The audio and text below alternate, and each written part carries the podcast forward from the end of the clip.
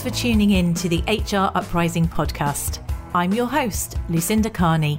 The HR Uprising is focused on helping forward thinking people professionals deliver real lasting value in their organisations. I'm a chartered psychologist, speaker, and trainer, and recently authored the best selling business book, How to Be a Change Superhero. My day job is founder and CEO of software and training business Actus.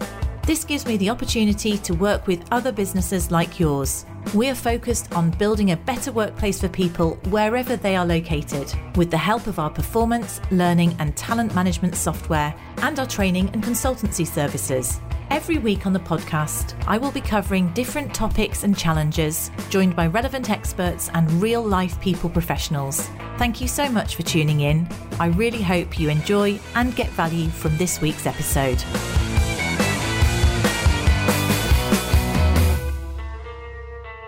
Hello, and welcome back to this week's episode. And this is also a solo episode. If you listened in last week, this is the follow up episode to our series on how to rethink our performance management or performance appraisal process. So, last week uh, we looked at how you might consider where you are currently within your organisation.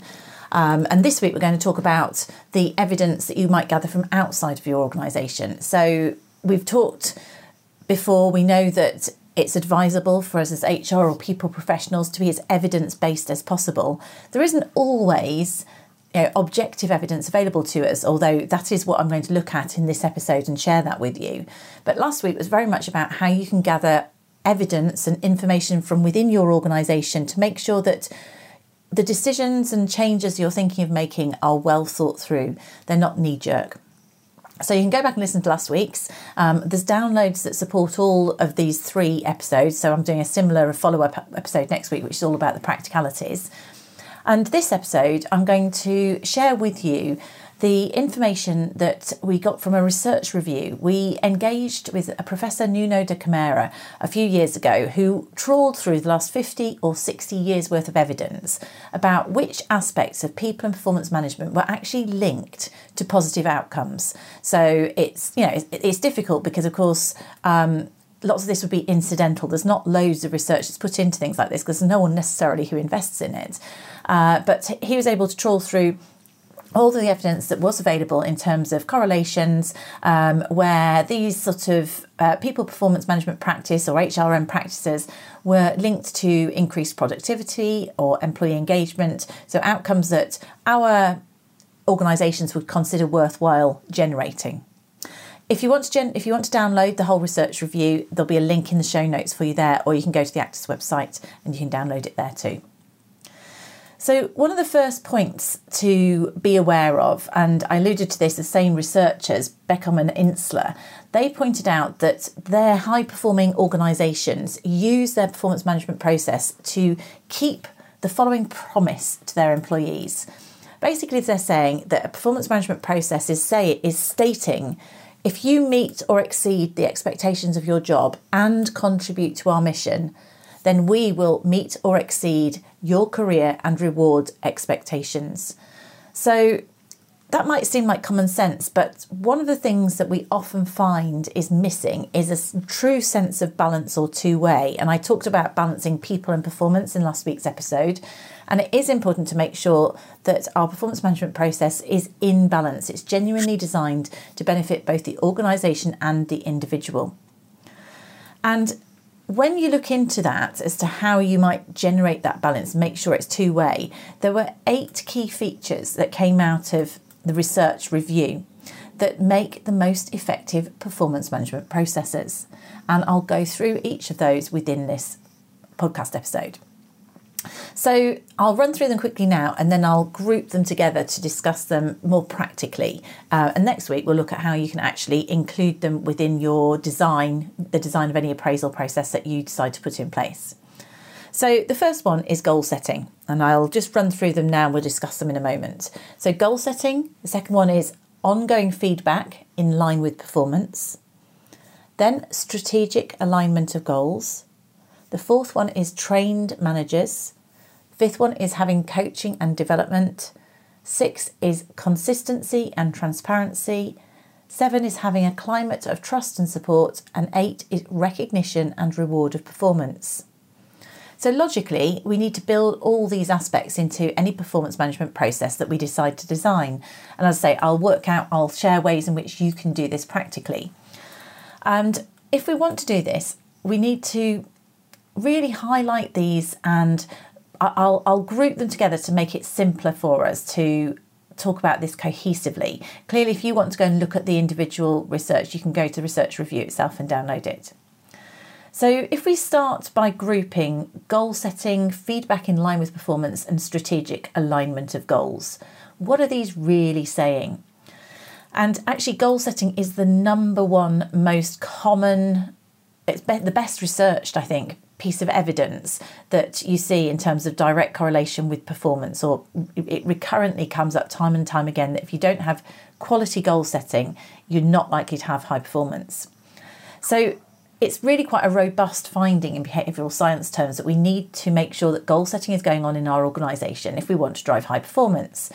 And, you know, the good old SMART acronym, many of us think, oh, yes, I know what SMART is, but sometimes it's underestimated as, that, as to why it actually is a pretty good acronym as they go. So, if I was to say that your goals should be S specific, measurable, achievable, then the second R or second R as the first R, sorry, these is relevant. And what we mean by that is strategically relevant. And then, of course, you've got time bound. So within that SMART acronym, that is actually implying that it's important that not only are my individual goals specific, measurable, achievable, and time bound, but they also need to be relevant, i.e., aligned to the strategic direction of the business. That benefits the business, but it also benefits me because it means that I can see and I'm focused and motivated to achieve them. And what I'm planning to do on a day to day basis in terms of my performance objectives is seen as meaningful. So it ties me in. We talk about the golden thread.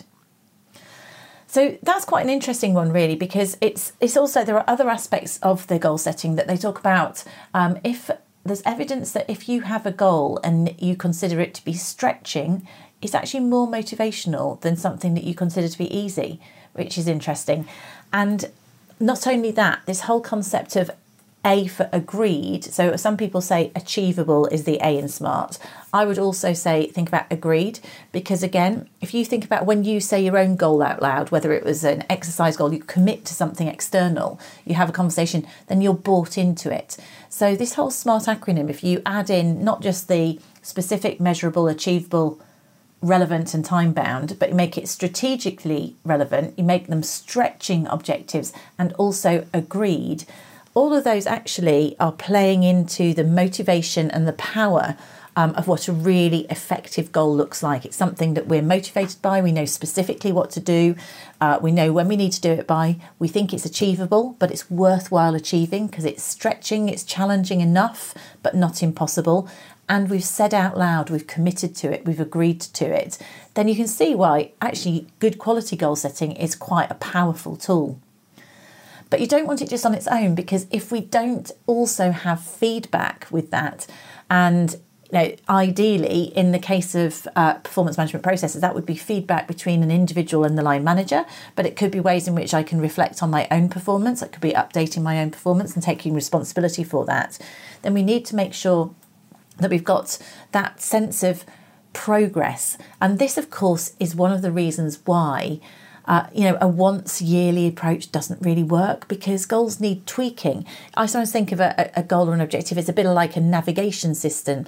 If you're on a boat, you could set your direction in a certain way, but you have to keep tweaking to stay on track because you know the the waves and the wind and things will take you off course, which is just like the busy life that we have out here. There's always distractions, aren't there, that take us off course. So we need these goals to stay on track, but we also need to have regular regular feedback against them to check that, you know, just those sort of ways of staying engaged and seeing if we are on track and actually is that direction or destination still relevant. So, goal setting with regular timely feedback is incredibly powerful. It sounds obvious. What we need to do, therefore, is think about in any process that we set up, then actually the goal setting should be the key point of it.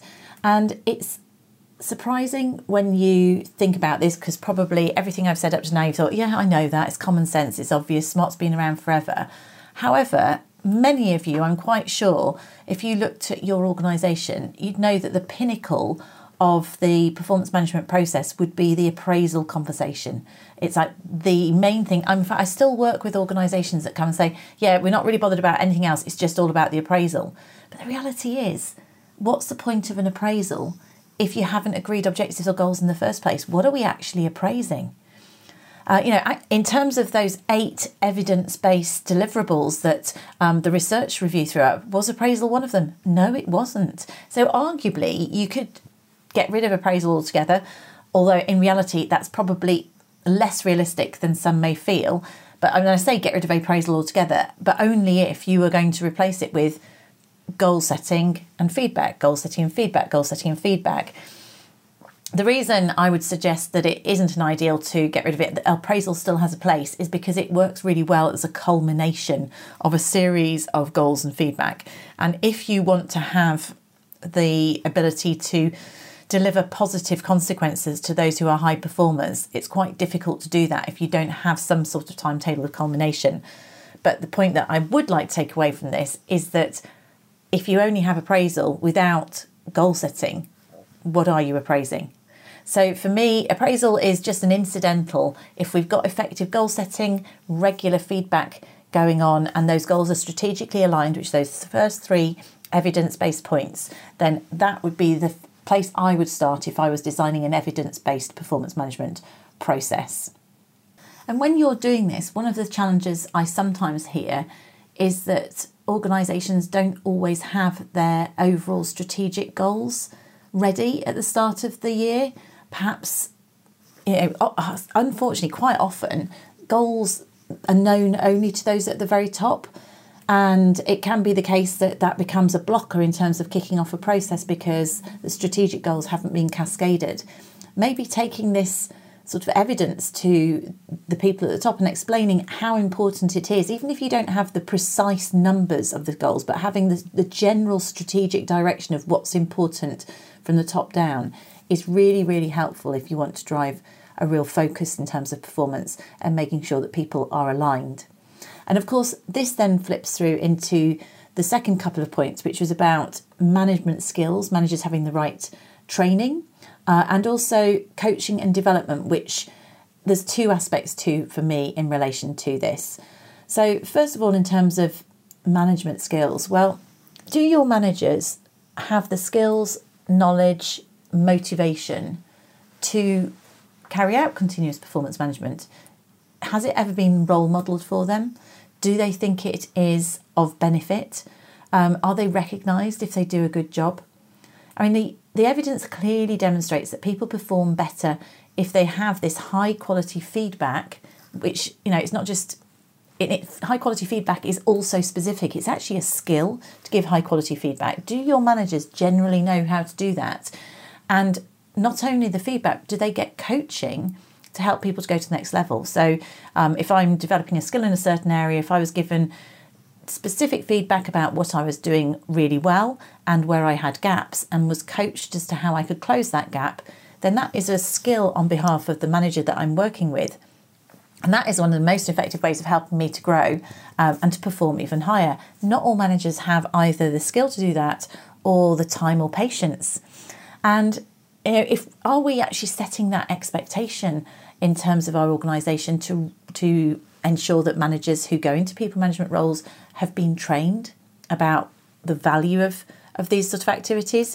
Are they recognised for those? Are the expectations clearly set that across the organisation we have to behave consistently, which of course is point five in this list, or six in this list actually, consistency and transparency. Um, you know, th- all of these link together. You can see it feels very much like common sense, but remember, this has actually come out of research reviews as the things that come through time and time again if you want to make sure that people are motivated to deliver their best. So, in terms of our coaching and development and training our managers, we also have to be clear in terms of the expectations of a people manager.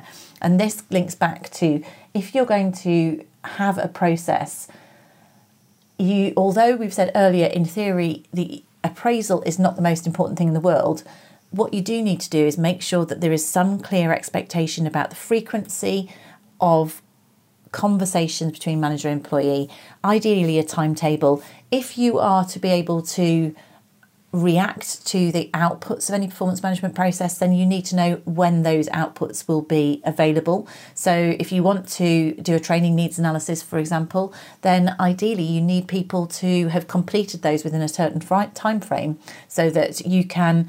Uh, pull reporting on those. If you've got a system, obviously it's much easier. But uh, if it's manual, then that's quite a time-consuming thing to be able to extract those those development needs that people are requesting. So it all needs to line up um, and be seen as part of this overall strategic process. It's not a tactical process, and we need to understand why it's important. And part and parcel of understanding why it's important is people realizing that these activities are directly related to performance, to success of the organization, and I'll come on to success of the individual. And our managers need to value this process, and those managers who do it well need to be valued. They need to be recognized for doing it. So, coaching and development needs to sit in the process, whether we're talking about coaching and development from the point of view of the manager developing the individual to perform, or for people to see it as an output. So, we talked last week about one of the complaints about the appraisal process people have is that nothing comes of it sometimes. They feel that there was no purpose to it.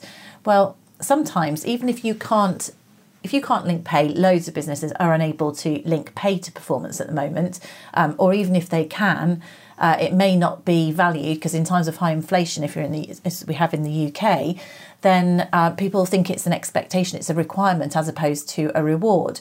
However, you can't always link reward as in monetary reward to things, but people getting the opportunity to um, get, get some specific development, that's perceived as of value. So there are other ways. So coaching and development in terms of a reward, an output, or a consequence for someone who is performing effectively is legitimate as well. And that is where that particular point, point six, consistency and transparency, that links in, t- in two ways. In terms of people uh, getting the opportunity to access development um, in a consistent way. Because you have a consistent process you're looking at training at a certain point in the year everyone is following that consistent process. It's not just you know, Joe Bloggs' favourite person who gets the training and development. Actually, we all go through a process. At a certain point in the year, we will look at who is going to get access to development, who's going to get access to reward if that's aligned, who gets um, the opportunity to go forward for career progression. Um, if you do things like pay review, the transparency point means that you have got uh, a process that is demonstrably fair i.e., a calibration process or something like that, if you're actually going to align rating with reward. So, again, these flow into each other. This concept of coaching and development is that applied consistently across the, the organisation? Are there transparent opportunities for people to access coaching and development? And any kind of reward or outcome that's related to your process, is that applied consistently and transparency, transparently? And of course, you can't really be consistent and transparent unless you have a defined process. So again, this goes closes the loop a bit, linking back to what we, talk, we were talking about last week, is those people who actually would just like to get rid of any kind of requirements or definition at all. It isn't really realistic because as soon as you do that, you'll get an ad hoc approach in your organisation. There'll be a lack of consistency, lack of transparency, and ultimately it's likely to go backwards in terms of performance as opposed to forwards. And again, point number seven is a climate of trust and support. They almost feel like these points, they all like a massive Venn diagram of eight points here, isn't it? Because they link in as well. For us to be trusted as individuals, as managers, HR professionals, as an organisation, people need to trust that everyone is treated fairly. And again, consistency is a key part of that if we need support and help, we need to get access to it. So, do we get the development that we need to give of our best? And then finally, recognition and reward of performance. Even though, as I mentioned before, we may not always be able to offer financial reward, are we able to recognise or are we able to offer reward in a different way? Do our managers know what people value? And this links back into the ongoing conversations because one person maybe considers that uh, training is a reward. Another one might think that time off is a reward. Another one is access to development, or another one might be um, you know pay. So people are motivated by different things, but the important thing is that we are recognizing them for their performance and we are seen to reward them in a way that's appropriate to them fairly. And that's really, really important. So, I guess in summary, you can read through the whole report for yourself. It's got some really nice tables in there, and you can get the facts and you can get the actual um, references and who'd carried out the research. Uh, the really main thing is, you know, it's not rocket science. The last 60 years of behavioural science research make it clear that any process that we design must include goal or objective setting. It needs some sort of regularity, so therefore, one to ones or check ins would make sense to have those defined in a consistent fashion to provide feedback and coaching for people. It needs to incorporate development and to be applied consistently across your organisation as I said, you know, I guess you could chuck out appraisal, but that would probably be counterproductive because if you don't have something that's a culmination or a series of things where you have little small opportunities to take stock and gather key information, ideally, if you've got a system, you can pull that information out real time. But how can we respond and develop people and provide recognition, career opportunities in line with their performance, or give them let them feel like they're empowered to access it if you don't have a way of seeing that. So making sure that you've got that visibility if you possibly can. So the main takeaway for me there is that the appraisal is merely a culmination or touch point in our process. It shouldn't be the end in itself. Uh, but if we have visibility of these outputs, that is really helpful because that will help us to act on it effectively. So that's the key summary, I guess, of what the evidence says. Let's just remind ourselves those eight, I say, interlinked points, the eight key features that emerge from the research into what makes performance management really truly effective in terms of productivity and engagement. Goal setting, ongoing feedback in line with performance, aligning our goals strategically. It's about having trained managers who provide coaching and development, but also are trained and have uh, coaching and development themselves. And in addition to that, it's giving people access to coaching and development that can be motivator in itself. It's about whatever we do being really consistent, so not ad hoc, it needs to happen consistently across the organisation. We need to be transparent about how we reward and how we apply it. There should be a climate of trust and support for people to respect the feedback that they're getting, and there needs to be recognition and some form of reward, not necessarily monetary. Obviously, if it is monetary, that needs to be objectively uh, distributed, but recognition and there's some consequence um, that comes out of it. Now, interestingly for me, if you did listen last week, I can see quite a lot of links in those things which are positive, correlating with the things that people complained about that I alluded to last week, you know, particularly where people moan about things being ad hoc, about there not being any consequence to things, things being tick box exercises. Those complaints wouldn't exist if you have a process that is really living and breathing those eight key features that we've just outlined. So, hopefully, that gives you a little bit more inspiration. We're really in a position now where we can think about we're going to rethink our own process. We know what our organisation is complaining about or unhappy about, and maybe what we need to change. We also know what the research says in terms of what good looks like.